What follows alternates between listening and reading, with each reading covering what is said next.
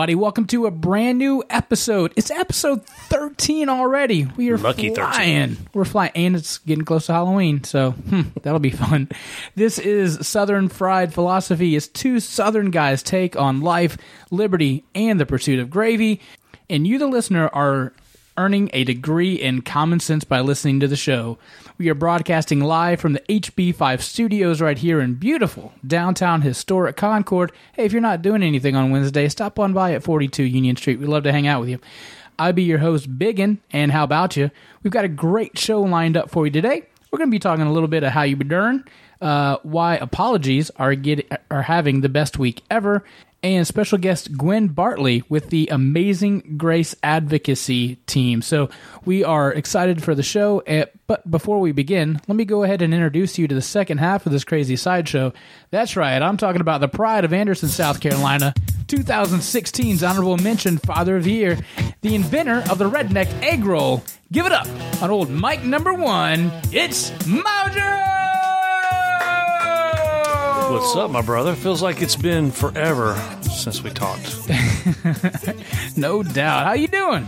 I'm doing great. Yeah, having a good week so far. I I can't complain. Every every day's a good day. So, thanks for tuning in to the, this week's Southern Fried Philosophy podcast. Um, you can find us on Facebook at Southern Fried Philosophy, at Instagram at SFP Radio, which my daughter will be taking over this week.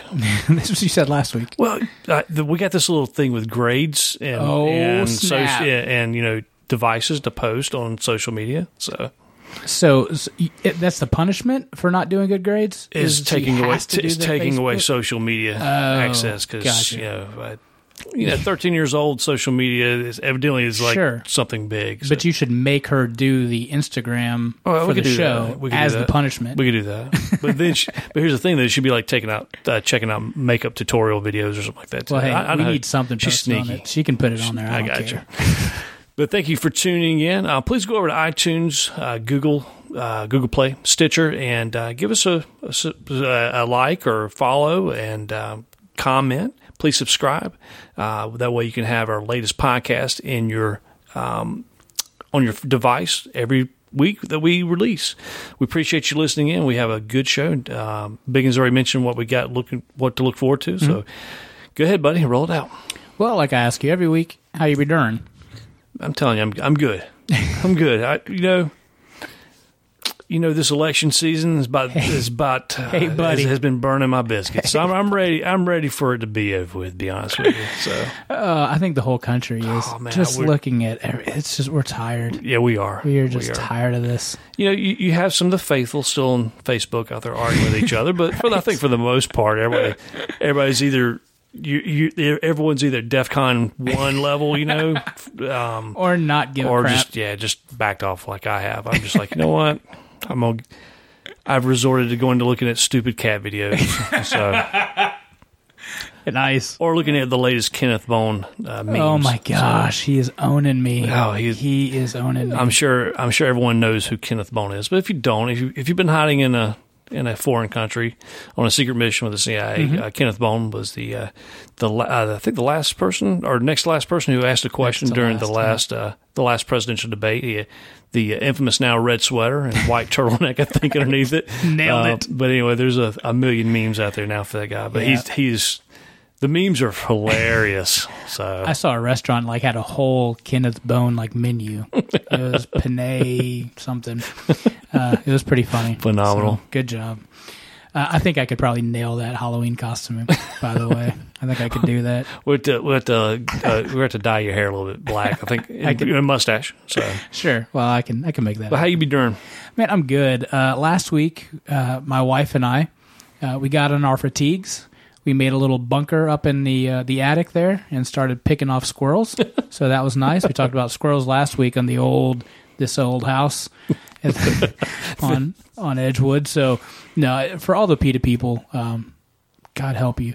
But we were, I'm just kidding. We did not. We just put put some boards up and try to keep them out.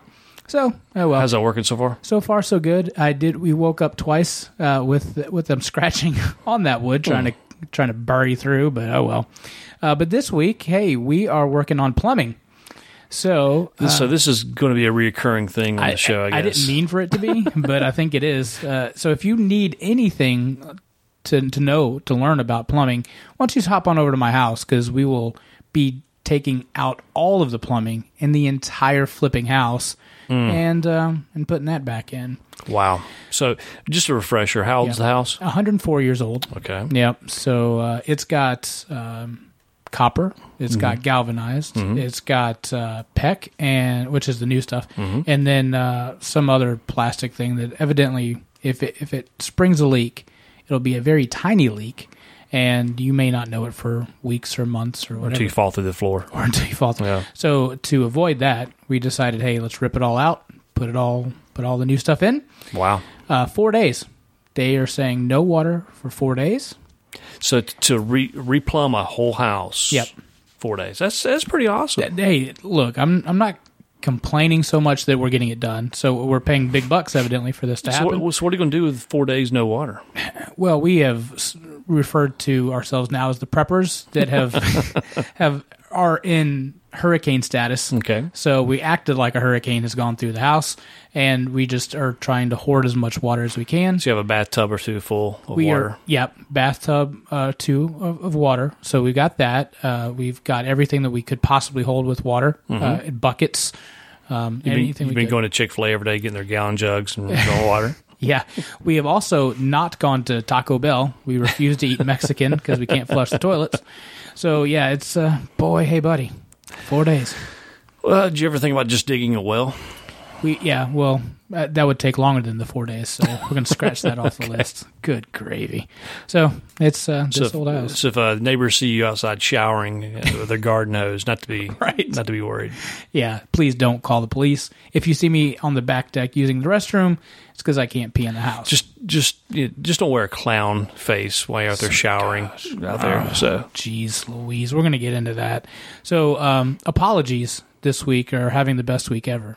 I don't know if you've seen these apologies. no, it's a bunch of I'm sorry's. It's a bunch of I am sorry's by a lot of companies, a lot of a lot of businesses. Really? Okay. One of them that I want to say, hey, you really didn't have to do this, but uh, Tic Tac um, would like very much to be excluded from Donald Trump's 2005 narrative, the one that he that they never asked to be part of. I'm sure everybody's have heard of the Donald Trump 2005 Quote unquote. Trump tapes. Trump tapes. Yep. Uh, so in in an act where nobody asked for them to put put their nose in, uh, they did send out a tweet on Saturday so that they do not condone Trump's uh, uh, inappropriate and unacceptable speech because he did mention he's going to put a tic tac in his mouth and go kiss the girls. So literally, stat of Donald Trump's mouth. Tic tac. Right, right. Um, so, why would a company like th- you weren't even asked about this? Why would people think that Tic Tac is part of Donald Trump's campaign back in 2005? Like, why would they feel like that they have to do that? Well, I think either a it's um, they're being part of the overly sensitive social justice warrior movement right Really? now, where you have Really? to have to apologize for just about anything. Gravy. Just like before long, before before long, uh, Tic Tac's going to do away with all their colors. And it's going to do like I'm just going to go with like a translucent Tic Tac. Right. But uh, that, or maybe it's Hmm. free marketing. It could be. I, I'm thinking it's the latter there. Yeah, according to Twitter, Tic Tac respects all women. Oh, brr. According to Twitter, Tic Tac respects all women. We find the recent statements and behavior completely inappropriate and unacceptable. So they are backing away from old Mr. Trump. But go to www.tictac.com and place your orders now. Is that what it says? Uh, it, it should be. Uh, also, uh, a bakery is called Racist after naming an Oreo cupcake. Wait for it, Mr. President. a bakery in Portland, Oregon, has a Oreo cookie baked inside of a white cake with cookies and cream buttercream, uh, and they they call it Mr. President. Uh, however, a Yelper woke up one God day love and went to went to their uh, bakery, which is called Fat Cupcake, which Mm-hmm. right there in itself is politically incorrect. You don't say it's fat; it's big boned. it's a big boned cupcake. Um, said that it's very troubling that we're serving this cupcake called Mr. President. Um, don't they know that it's it's racist? Um, One problem: uh, the owner is African American, so can't. Doesn't quite fit the narrative there. Yeah, Uh, these people, these Yelpers, these people that are like cry and complain about whatever the social injustice is, they really have to wake up every morning and just try to be offended. I am. That's that's what we have now as a uh, this new generation. I'm telling you, that They're just trying to be trying offended. to see how they can be offended for everything. Yep. But like I've said before, it's going to eat itself. I mean these these social justice justice warriors are going to eat themselves within. So But it's not even some of these, just these people. Like Yale University this week apologizes for offensive imagery on the cover of a football program.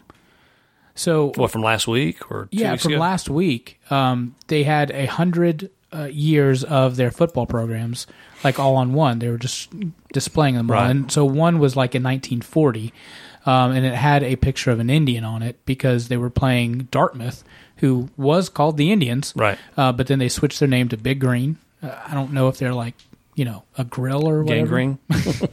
but uh, they were the Indians. They had a picture of an Indian on it, and you know, scalp the Indians or what, whatever.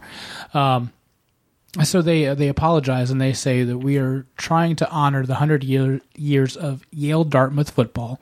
It was a terrible mistake and it was offensive, and we apologize for what we did. It was wrong, and we wanted to let people know that we're sorry that we did that. I mean, this is Yale; these are supposed to be like smart people. I don't. Well, but you know the the infection of uh, safe spaces, trigger warnings, and SJWs are in universities now. So Yep. that's, Yeah. uh, that's okay, I guess that's par for the course. So again, for the week of apologies, one other thing that's not quite an apology, but uh, I did see McDonald's cutting back on Ronald McDonald appearances because it's a creepy clown sighting. So McDonald's is cutting back uh, on Ronald Mo- McDonald appearances as reports of creepy clown sightings continue to rise. Um, the fast food chain said Tuesday that it's being thoughtful and respected Do- Ronald McDonald participating in the community events uh, around the current climate of clown sightings. Now listen, Boy, there's been a few of them. but it look if you go to McDonald's, you expect to see Ronald McDonald Right. or like some type of image of, of a clown, It's usually, it's usually him creepy, like mannequin style on a bench now. right? Which is Yeah. creepy in itself, but still like you expect him to be in a McDonald's event to to be there. But like if he's in the middle of you know a field, uh, in the middle of the night, then that's where it gets creepy, Mm-hmm. Right. But not at McDonald's when you're getting a hap- your Happy Meal. I just Yeah, that's kind of the whole. That's kind of the whole That's the whole- theme there. Yeah, Yeah. That's Yeah. like that'd that'd be like removing the mouse from Chuck E. Cheese. yeah, Yeah, you just kind of expect that. but I did see where, which is almost kind of offensive in itself that the clowns have come together and have created Clowns Live Matter. Yeah, I don't. That in yeah, itself. yeah. I'm sure, I, but I'm sure they've offended the other SJWs Yes. that run Right. the other the other hashtags. Right. I So, can't wait for you know one one liberal protected group to go off on another liberal protected group, and then you're just kind of in a hand. I don't know how they're going to fight each other, Right. Because you know, That's that's going to be the greatest part. because uh, yeah, somebody's going to be yelling out, "You're entitled patri- patriarchy" or whatever. Yeah, I, I can see it. Uh, so guys, apologies. Uh, dev- evidently, have had the best week ever. Uh, Tic Tac, that was kind of that was kind of surprising. But Come on. like I said, I think that was a viral. I had to be capturing the viral moment there Sure. Tic Tac sales. But like, at what point do you say at at the line? Now, now picture like you're checking out. You've got the Snickers, you've got the Reese's, you've got the, the gum, mm-hmm. you've got the Tic Tacs, and you say, or, maybe Tic Tac said, if we don't get ahead of this, somebody is not going to buy our product because Right. Donald Trump has said that. Or you're looking at the line and be like, I'm not going to get those Tic Tacs because that's associated with Trump. Like, it doesn't make sense. Yeah, but regardless of how you feel about what he said, there's going to be half of America that vote, or half of whoever votes on the eighth. Yeah, half of people are going to vote for him, and half people people that are not going to vote for him. So, I mean, either way, Tic Tac, you're offending half your audience one way or the other. Right. mean, if you stick with them or don't. So, Right. Um, uh, either this is the biggest you know marketing genius in the world or a food bar, one of the two, and and obviously we're talking about it, so yeah. I guess it makes sense. yeah, and I, I- I guess in a month or two, when if we see Tic Tac sales increase by a hundredfold, or we see it drop by you know a hundredfold, I guess we'll we'll kind of know the difference. But right. wow, free market. I need you to work for me. that's right. Good gracious. Yeah, it- it'd be interesting to see how it, how it kind of pans out. Yeah. So Well, maybe that's the reason why people aren't going to McDonald's anymore because everybody's afraid of the, You think the so? Hmm. creepy clowns. No, I think it's the bad food, but that's just that's just me. Well, we had somebody on the show earlier that said that that they thought that the ham or the the Burger King clown was much more creepier than the Ronald McDonald clown. Oh, the king, yeah, the king, yeah, yeah. with his fiberglass head, yeah, Yes. that thing's definitely that's like the Jack in the Box uh, fiberglass head. Those he looks like one of those uh, electronic dance movement DJs, you know, like in a like at a rave or something. Yeah. So, but Goodness gracious. yeah, those those two guys creep me out. Yeah. All right. Well, that's um that's best week ever. Yeah, well, I'm. You know, I, I wasn't even aware of those apologies. I'm glad, I'm glad you shared those because when you mentioned that, I was like, "What? What are we talking about here?" So, Yeah. Well, now I'm now I feel warm and fuzzy. I hear you. those things. I hear you. All right. Well, we're going to take a break, and when we come back, we're going to have our guest with us, uh, Gwen Bartley from the Amazing Grace Advocacy. So stay tuned, and we'll be right back. Tic Tac. Small and sweet. Sweet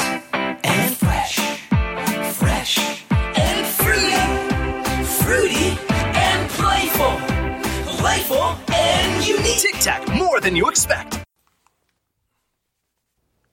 Welcome back to the Southern Fried Philosophy Podcast. Um, I'd like to welcome our t- uh, today's guest. Her name is Gwen Bartley, and she is with Amazing Grace Advocacy.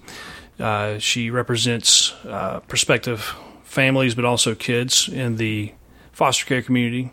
Also, uh, trying to bring light to autism, any type of other mental illness um, that may be underlying there. But she's probably one of the most powerful women, to my understanding, in the DSS community. She, Wow. when she talks, people listen. So, uh, welcome to the show, Miss Gwen. Thank you. Thank you for having me. Um, kind of give us a little, little, just a little bit of history on how you got involved in this. O- Obviously, you probably didn't graduate high school and your guidance school uh, guidance school counselor said, "Hey, you need, you need to be an advocate, a nonprofit advocate." Yeah. So, All right. Well, it started because I adopted two children from foster care, and they were toddlers at the time. And within a few weeks of having custody of them, I realized something is just not right with these kiddos, and um, started going to pediatricians and. Um, no one could quite put their finger on what was going on, but the behaviors were not typical of a four and a two year old. such as banging their heads on the floor, um, constant screaming and yelling, and um, motor skills, just a, a whole surplus of things that just weren't adding up. Um, so it took a couple of years of just searching and searching to try and find someone to help guide me with these kids. Wow. So as they got older, the behaviors did not get better. They just kept getting worse, getting um, more dangerous, and they weren't able to meet milestones. And um, it just got to be really um, to the point where we were not functioning as a family because these the two kids were so overwhelming, um, in need of care all the time, and disruptive to the family, you know, survival. Um, so it got to the point where we were having to take the one my son to the hospital quite a bit um, for different kinds of um, self harm, trying to hurt others, just some really um, Goodness. detrimental things. detrimental things, and especially you know we're talking like a ten year old child at this time. Oh wow. So um, So from four years to ten years, this that's a so like a six year span of Yeah. just trying to find Wow. something that works for this kiddo and trying to get um, you know a doctor a psychiatrist a psychologist all these people lined up that could figure out you know what's going on and we what do we need to do so um, we ended up having to place him in something called a PRTF, which is a psychiatric residential treatment facility, which is a um, about a six to nine month treatment where they live out at the facility. They go to school at the facility. They get intensive therapy daily um, to try and figure out what's going on. What there was a combination of traumatic experiences, um, mental illness, intellectual deficiencies, what was going on.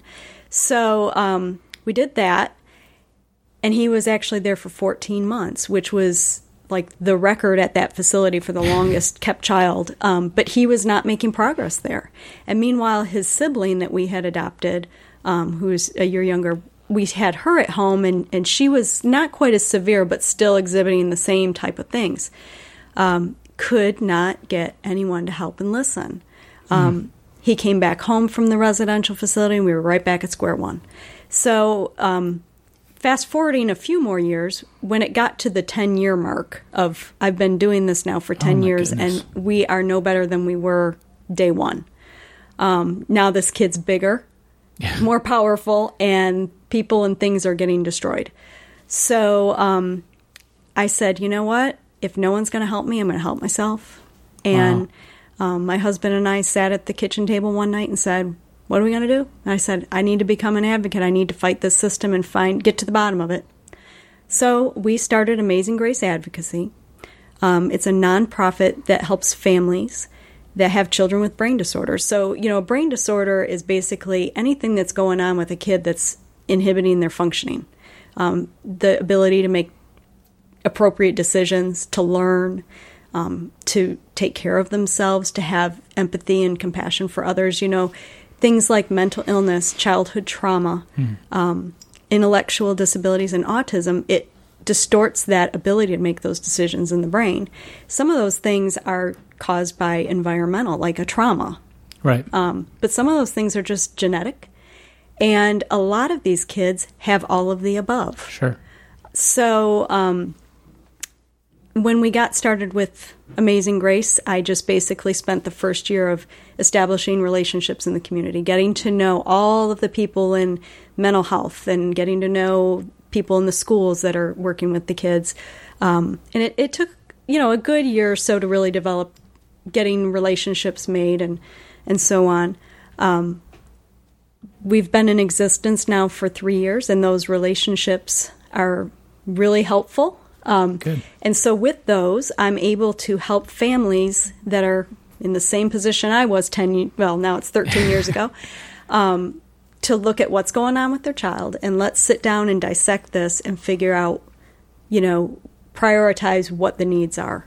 Um, most of the time, it starts with just getting them, you know, some treatment through therapy, um, getting them with a psychiatrist to analyze if there is anything that medication might be able to help with.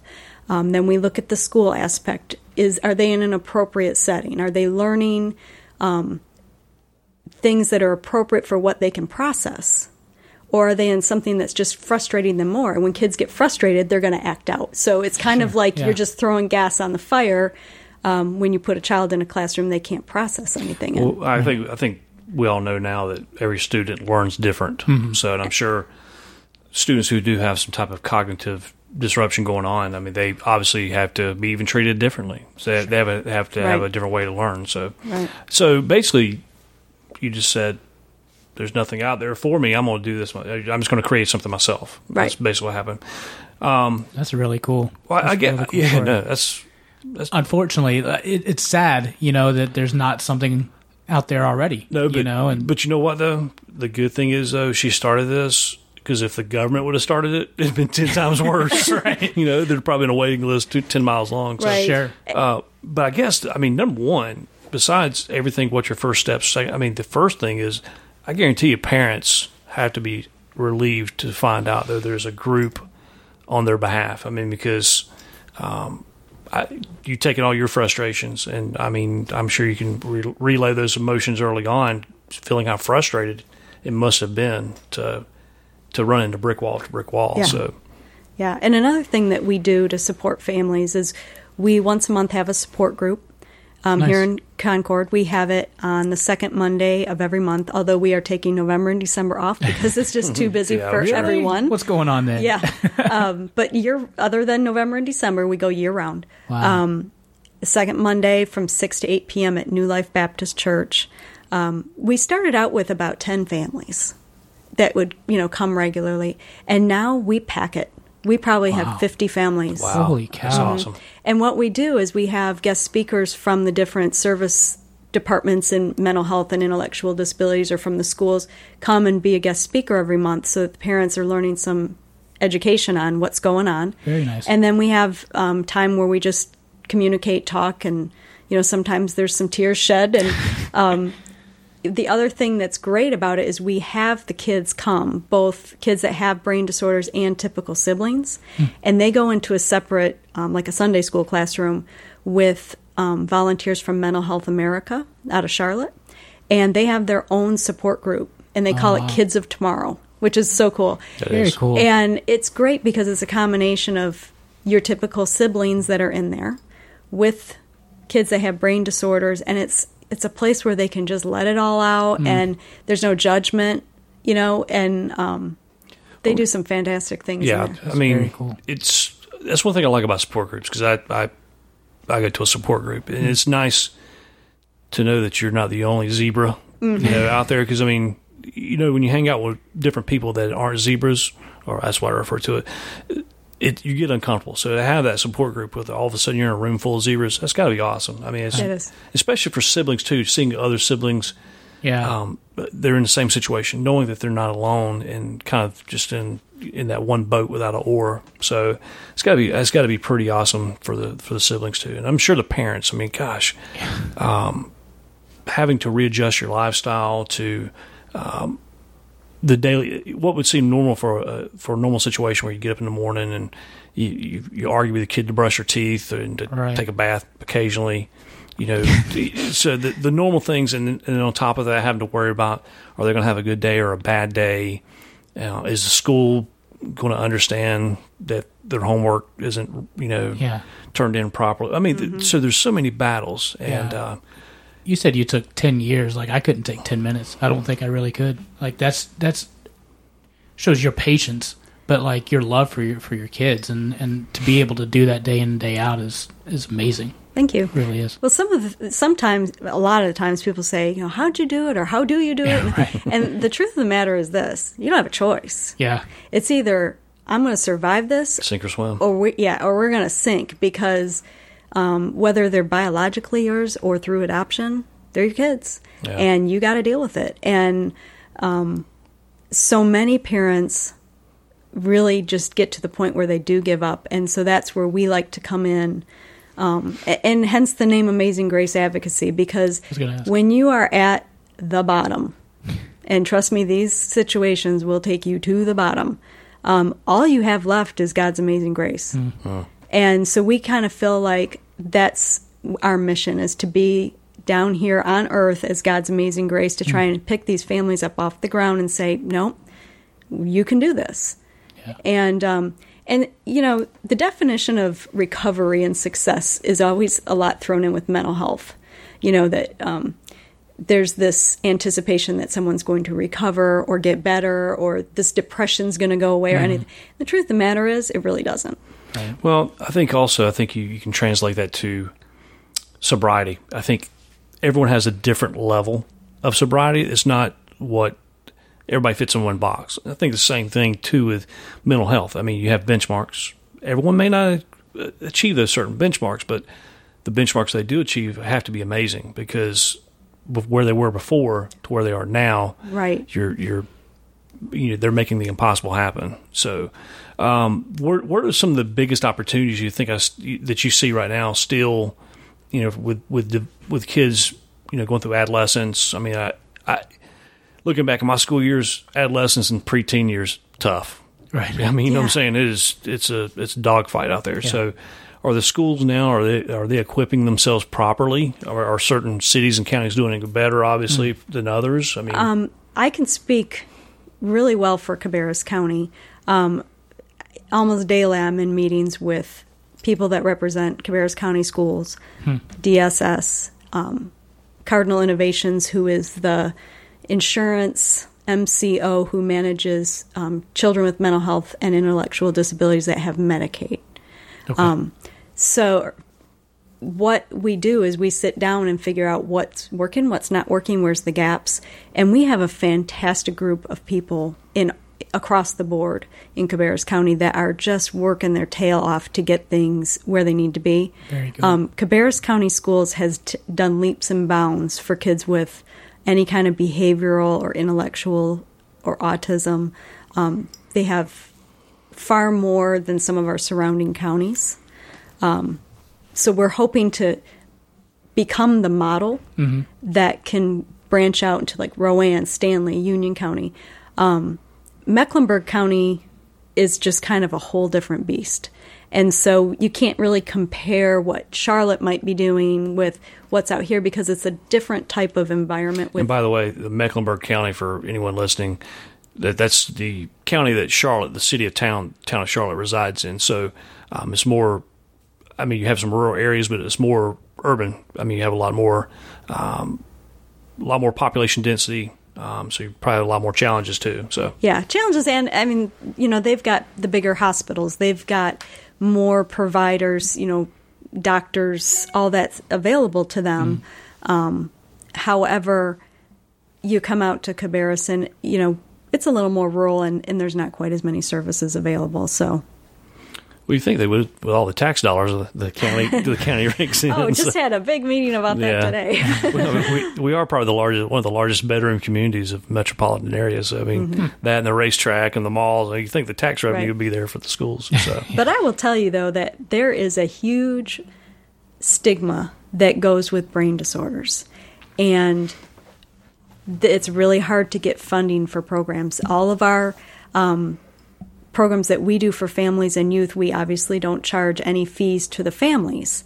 Um, but for us to get funding, whether it be through grant money or um, just donations or you know small business sponsoring, it's very, very, very difficult. Um, It's a little bit frustrating when you see everyone walking around in pink. And not to downplay Right. any kind of cancer, breast, you know, breast cancer, or anything like that. But um, when you tell people what you're representing, that you're basically representing mental health, um, they don't line up to donate. Well, well, mental health still has a, like you said, a huge stigma. Yeah. I mean, it's. I think it's associated with just derogatory terms like craziness, insane. You know, like when I, my mother-in-law. I, I, hopefully, hopefully she don't take that personally. but you, know, you you refer to your in-laws as crazy. I mean, Right. so, um, but there's a huge stigma with that. I mean, I, thank God we're not back in the '80s and '90s growing up because I mean, everyone got pretty much castigated to to like one, you know, one one area of the school or whatever. So that at least they were able to recognize that a little bit. But there's, there's still, a I can shoot, I can see that huge stigma still because everyone still loops everyone into one class and um, classification there, and uh, that, that has to be a huge hurdle.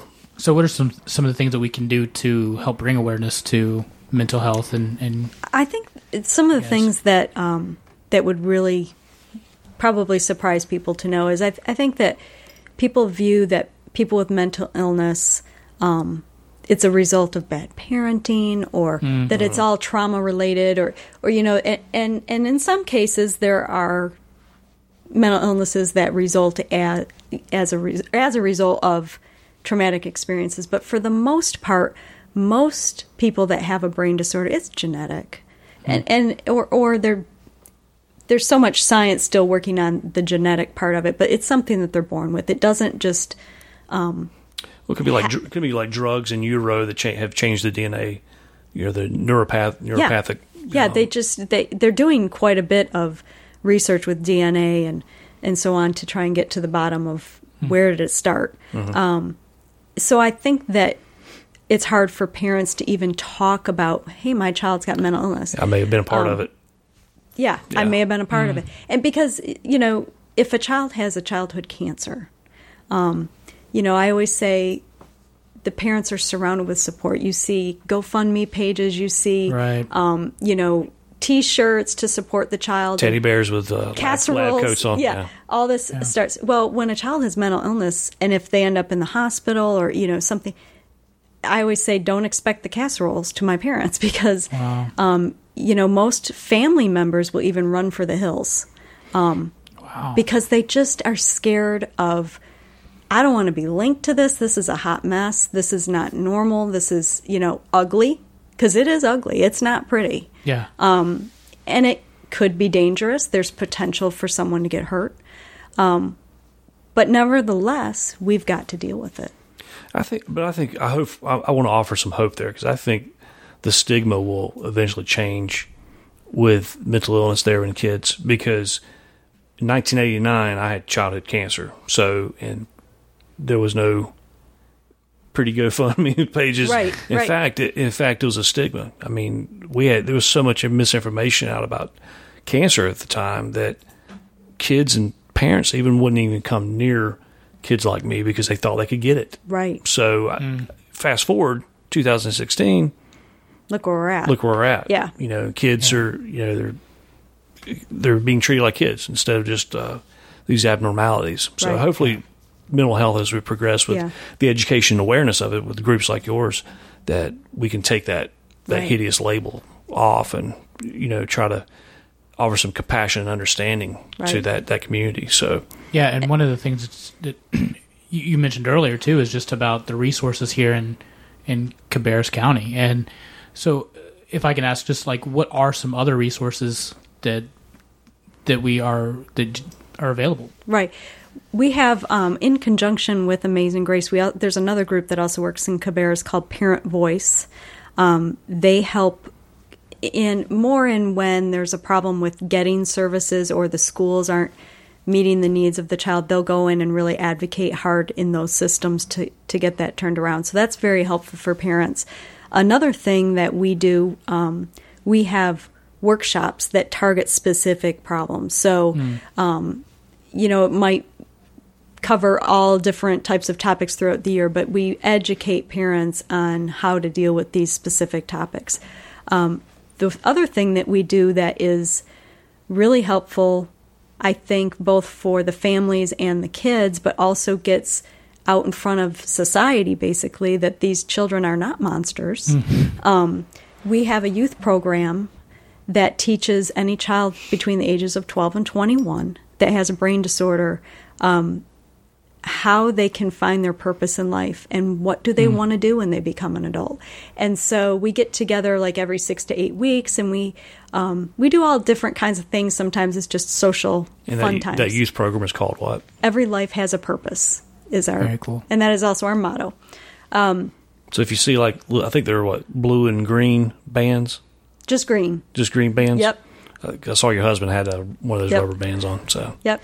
And so what we do um, to fund, make that program fund itself, basically, is the teens come and make different products. We make Christmas cards, gre- all occasion greeting cards, different. Um, we made spa items. We made. Um, we grew some plants and sold plants, but we make different things to kind cool. of. I bought the I bought the world's largest coffee cup. Oh yeah, you did. I mean, dude, this thing this thing probably can hold like a, Yeah. a half a carafe of coffee. I'm telling you. So what we do is we Nice. we make these products at our meetings. Okay, and try and teach them how they might be able to do anything that interests them and turn it into something where they can have an income, Some viable skills. some Yeah. viable skills. Because these are kids that may not, you know, there's all these supported employment places that you see children with disabilities working at, but these kids have such a unique um, thing with a brain disorder that they can't really work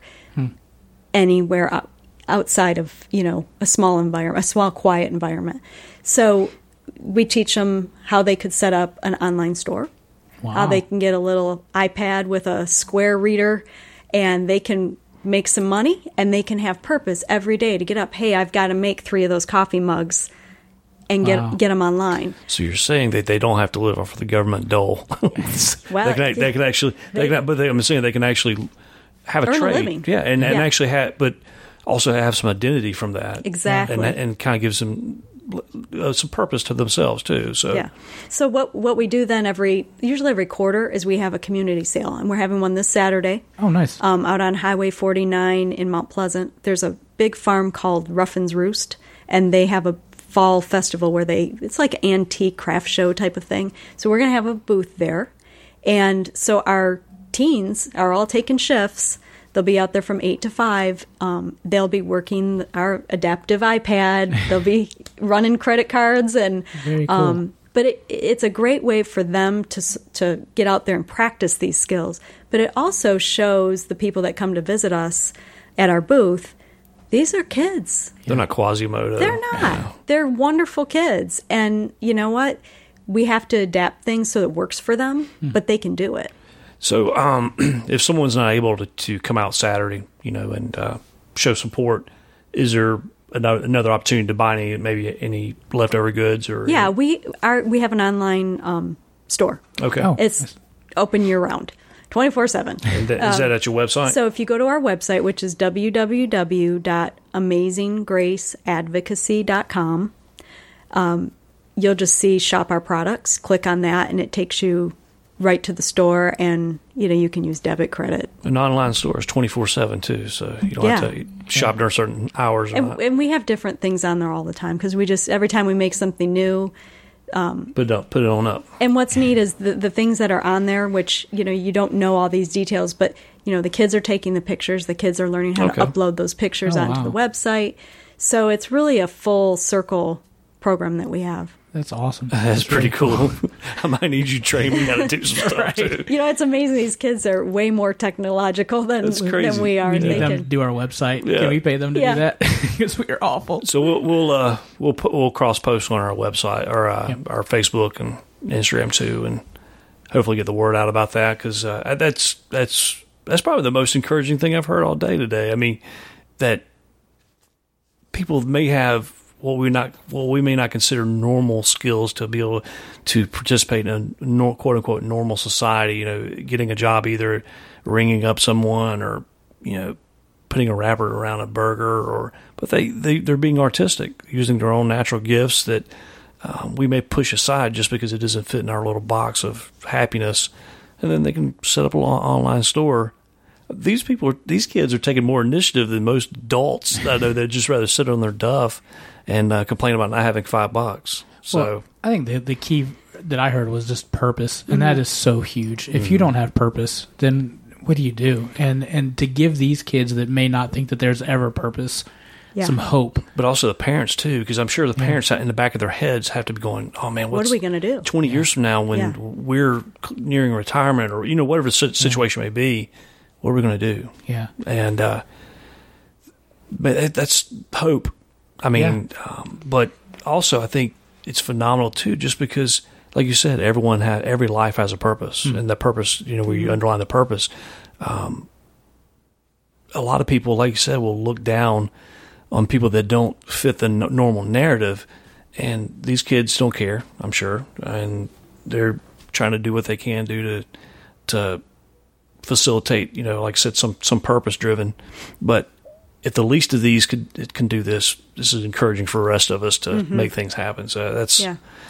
it's very encouraging so um not to bring back to, to to the negative, but what are some things that we're missing as just a just a community that we can that probably needs to be some you know spotlight shown upon? Like what what about our community? Well, this is you know I I hate to stand on a soapbox and sound you know that's what this whole podcast wa- is. So- you know, waving my arms up and down, jumping. But we do have a crisis in mental health, especially.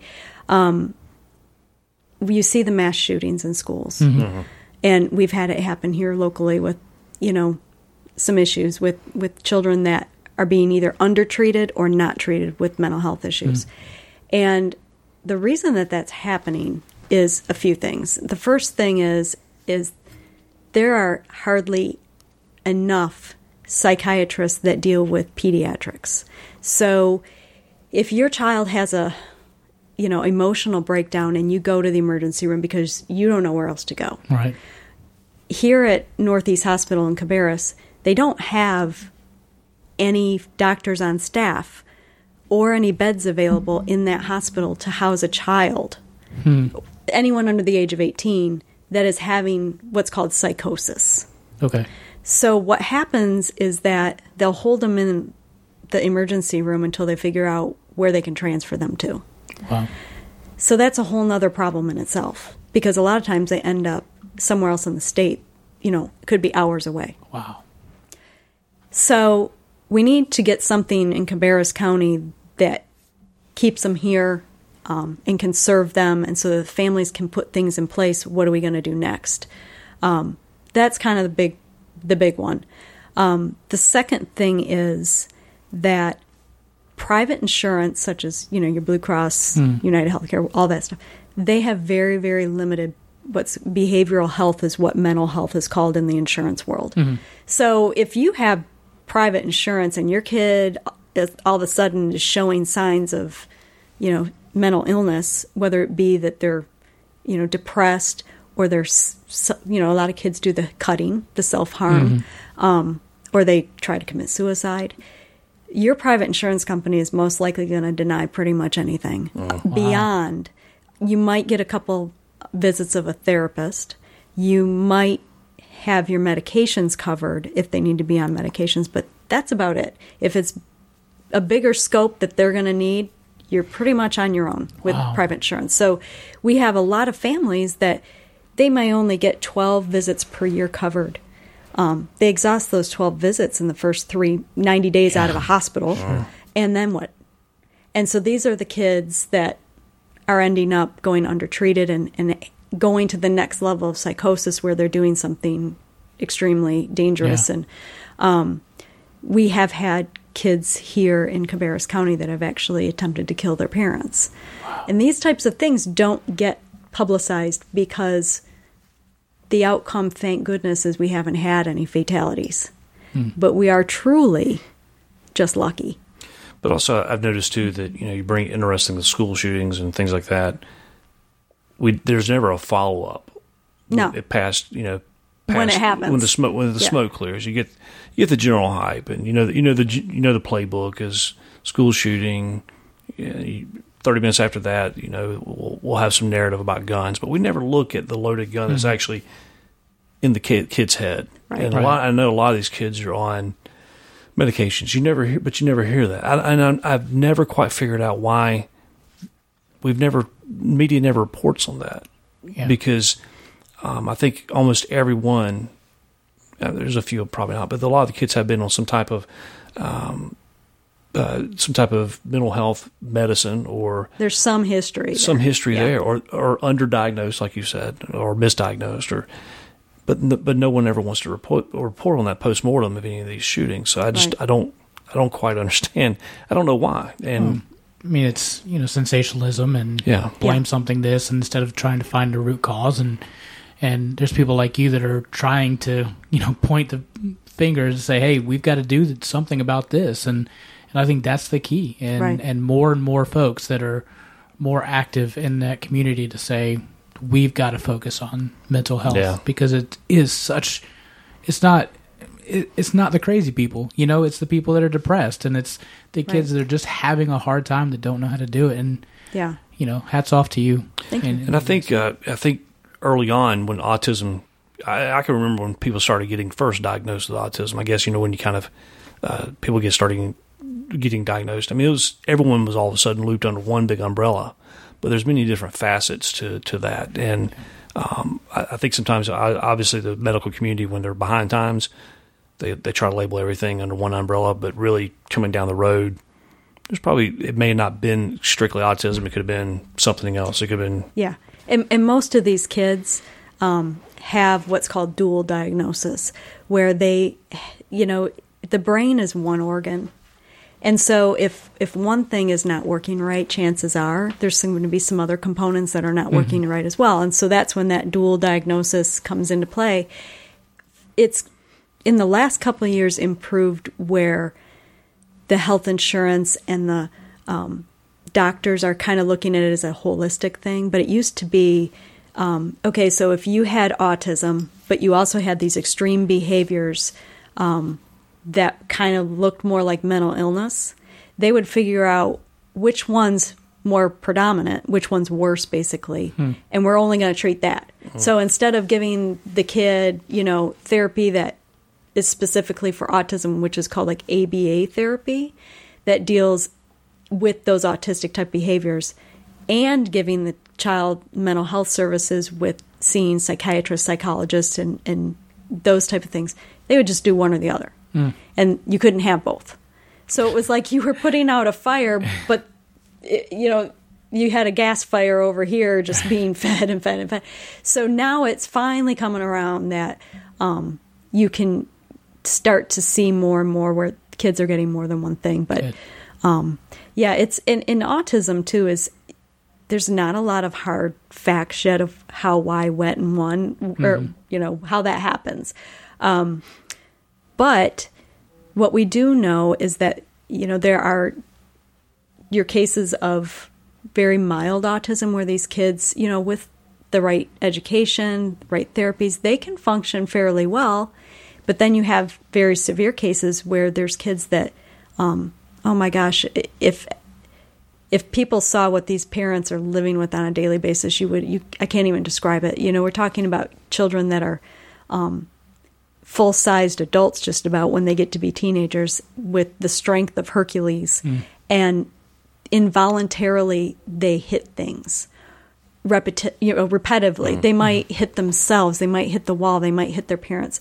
Um, they're nonverbal, so they can't communicate to you at all what's going on, how they're feeling. Um, it's it's tough. frustrating. Yeah. It's tough, and and so the best that we can do for severe situations, no matter what the diagnosis is, is just support those parents as much as possible, um, and give them the educational tools they need to try and find the right help. wow. So, and again, going back to that recovery thing, situations like that, or severe mental illness, which is what my son has. Um, he has schizophrenia and bipolar disorder. Um, it's okay to just accept the fact, you know what, this is it. He's not going to recover. There, th- this is as good as it's going to get. So, how can we fine tune their world to meet their needs and keep them um, in a good place where they're not hurting themselves, hurting other people, ending up in jail? Um, and that's okay you know and, and it's okay and it's a level of acceptance. Um, but it's very you know a lot of people my son doesn't live at home with us. He's 15 and he's at murdoch development center which is outside of raleigh. And it's um, you know a 24 hour care he's there goes to school there um, and a lot of people like when i tell them they're like wow you know like Yeah. what'd you do wrong? You know, what'd you, you know, um, but I'm very proud of the fact that he's there. And my, my goal was to keep him because he, he's violent. And, um, He could have he could have been a literally a, a headline or statistic if you would. have. absolutely. And I feel like I have, we have a victory because he's in a place where they're going to keep him alive. Yeah. He's not going to end up in jail because he hurt somebody. And he gets to do some really great things there. He's happy. He's finding a purpose. Yeah. Wow. Yeah. And and I also with our our program that we have, I take things up there with him when I visit. He makes products. Oh, nice. And he's so excited and then when I get to call him and say, "Hey, I sold 3 of your mugs." you know, that gives him even though it's a long distance thing, um Some so we're yeah. able Yeah. to do that for kids even if they're in a facility. or- Nice. Yeah. Very cool. So if let's just say you have a, a, a parent out there who's you know has, has recognized some symptoms and uh, is questioning their you know th- their now their new reality of you know maybe my kid isn't um, like Johnny down the street. What's the first steps that you would recommend? the first steps is they have to become educated on the system because it's such a horrible system to work. And someone once said to me, um, "It's a broke. We can't even call it a broken system because that would infer that it worked There the was, first there was a system, yeah. Yeah, so there is none.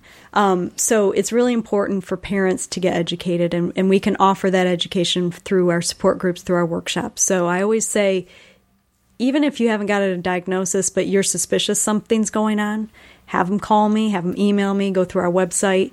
Um, we'll get them in touch with that first stages of what to do. We have a we publish a guidebook and directory um, for any parent that wants it. It's free. They can download it even off of our website, and that takes them through. It's got worksheets in it to take them through the first steps. Wow, nice. That can be used. That guidebook could be used throughout the whole United States. It is, you know, it does list certain um, local references, but you could take that same information and, and Apply it to wherever apply it wherever. Okay.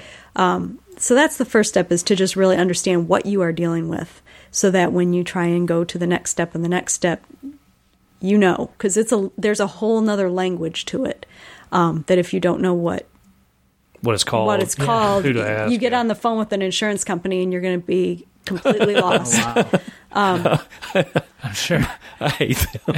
Yeah. I'm sorry. and I and, hate them. and it's already bad enough that you know you're going to devote an hour or two dealing with them on the phone. that So you can never get back. yeah. No. So at least if you can, you know, be ready for it um, and be able to speak their language, then Nice. that's the first step. Um, the second step is never hesitate if you feel like you need to get your child assessed. Um, And we can help link families up locally with who does assessments in the area that are reputable. Um, and and don't brush it under the you know so many times you hear Yeah.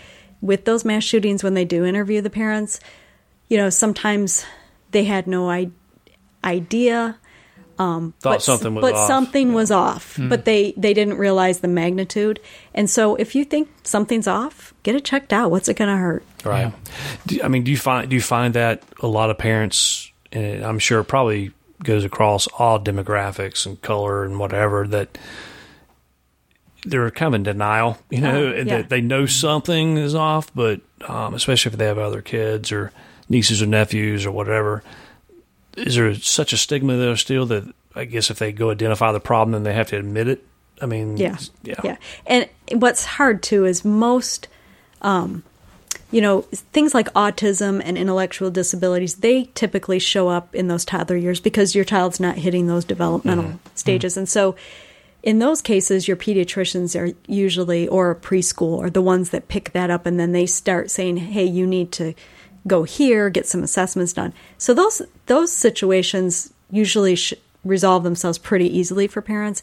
It's when you get into that mental illness thing. And it usually, unfortunately, comes during puberty years because the body, body chemistry is changing so much that's when it it affects the brain. Um, and so a lot of times it's just parents saying, "Oh, it's just a phase. It's just they're a teenager. They're Oh, you know." But you know, typically the difference is with a teenager, they can hate you one minute and love you the next, and it can flip flop back and forth all the time.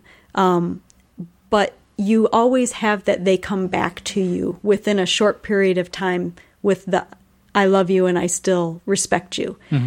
When you start seeing that circle not happening, when they're constantly hating you hmm. and they don't come back for that nurturing, they don't come back for that reassurance from the parent, hmm. that's kind of a signal something might be up. And so, you know, don't give it too much time. Mm-hmm. You know, if in a couple weeks you have a child that's not responding at all to you, it's time to go get an assessment. Hmm. So if if, if your relationship curve was like, or relationship was like a roller coaster, if you spent more time down than you did actually climbing the hills, or Yeah. like you know how how they explain manic depression and things like that. Uh, so I guess if they spend more time in the down area, that's where you kind of recognize there may be something Yeah. something's time to react. And, and sometimes it's, you know, with teenagers, a lot, it, a lot of diagnoses come out with depression and anxiety. And so when you see your child unconsolable as well, you know, like um, where they can't see the light no matter how much you try and paint it, or they can't manage daily functions. They're wanting to stay home from school because their anxiety is too much, um, socially withdrawing, those types of things. Um, yeah, don't don't ever hesitate to get an assessment. Cool. Yeah. So, out of the three years that you've been doing this, what's been probably the most rewarding thing that's happened? Well, there's there's kind of a personal reward, which is a little selfish on my part, but the personal. I think you're allowed to have that. Yeah, sure. the personal reward is that my kids are going to be okay, hmm. and and okay may not be other people's definition of okay, but because of the work that I've done mm-hmm. and my knowledge of the system and how I need to be ten steps ahead, um, is going to keep my kids alive, hmm. safe, and they'll have a quality of life. So personally, that's that's been my side Sure. side project of this. Um, the most rewarding thing is this Every Life Has a Purpose program that we have. Um, we had a summer, a seven day, I'm sorry, six day summer camp this summer, Oh wow. and um, so it was a, it was a long week because we we had like 15 teenagers, you know, and all of them had brain disorders. So you're dealing with a lot of puberty and hormones and brain disorders all Yeah, in one imagine. week. Um, but at the end of the week, we had a community sale. Um, and to see the kids throughout the week get to know each other. And by the end of the week, they were all friends. And these are kids that never really had friends before. Wow. And then to see that all of it come together at the community sale and see that they could do it. Um, and they did such a phenomenal job. That that was very rewarding. Very Wow. cool. And and also there's things like uh, Special Olympics too. That Yep. These kids can participate in because I. Your uh, your daughter, I got to see pictures of her participating in the cheerleading, Yeah. things like that. So, which is awesome, and seeing Very those cool. kids. So, um, the one one reason I really wanted to have you on here is because there's hope out there, Mm-hmm. and we try to shine a light on that with each podcast. So there's there's hope out there. It, it, I don't care what what's going on in your current world and how dark it may seem, but there's always some light at the end of the tunnel. You just got to start looking for it. I mean, find out. I mean, um, so you know, in this in this realm of you know mental illness and uh, childhood mental illness and autism. Uh, you know, now we now we have a contact here. We have Amazing Grace Advocacy. Um, I'd like to say thank you to Gwen and Yeah. Gwen Bartley for coming on today's show, and uh, you can reach her at uh, uh, www.amazinggraceadvocacy.com. Uh, you have a Facebook page, right? Too Yeah, Amazing you, Grace. You can just type in Amazing Grace Advocacy on Google or on Facebook, Twitter. You'll find us. We're gonna make you international. Uh, right. but like she said, like she said, it doesn't matter if you're in the Charlotte area or not. Uh, her website will have that guide um, that kind of helps facilitate um, maybe some first steps Yeah. for you. So um, we appreciate that. We'll also um, we'll be posting any information that she has given us today on today's show um, on the, the show links, but also our Facebook page. Just making sure that you guys can go out and show some love and support for this great uh, uh, advocacy group and support group because this is what it takes. You know, when there's gaps in the gaps in the walls and gaps in the floor where the government doesn't know how to parent and come up with every program for us. You have people like this, like Miss Gwen here, that's does something amazing and comes up with a group that, I mean, be honest with you, I didn't know, I wasn't aware that you had all this stuff. So this is, I'm, I'm mind blown right now that Yeah. you can put Really something cool. like this in three years. So, um, but anyway, thank you for so much for coming on the show today. Thank You've you for having me. Three years of doing this. I've spent three years on Candy Crush. well, Great. There's probably people that spent three years on Pokemon Go too. So, Yeah. Trust me, there's some days I'd like to trade with you. but no, you're that's simply amazing. I'm Yeah. I'm proud to know you. So Thank you. great. Well, thanks for coming on the show. We appreciate it.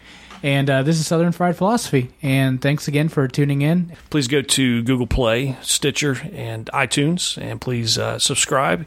Give us a review. Give us a like. You can find us on the Facebooks. Southern Fried Philosophy, um, SFP Radio at gmail.com is our email if you want to reach out and give us a give us a chat. And as always, keep it rolling.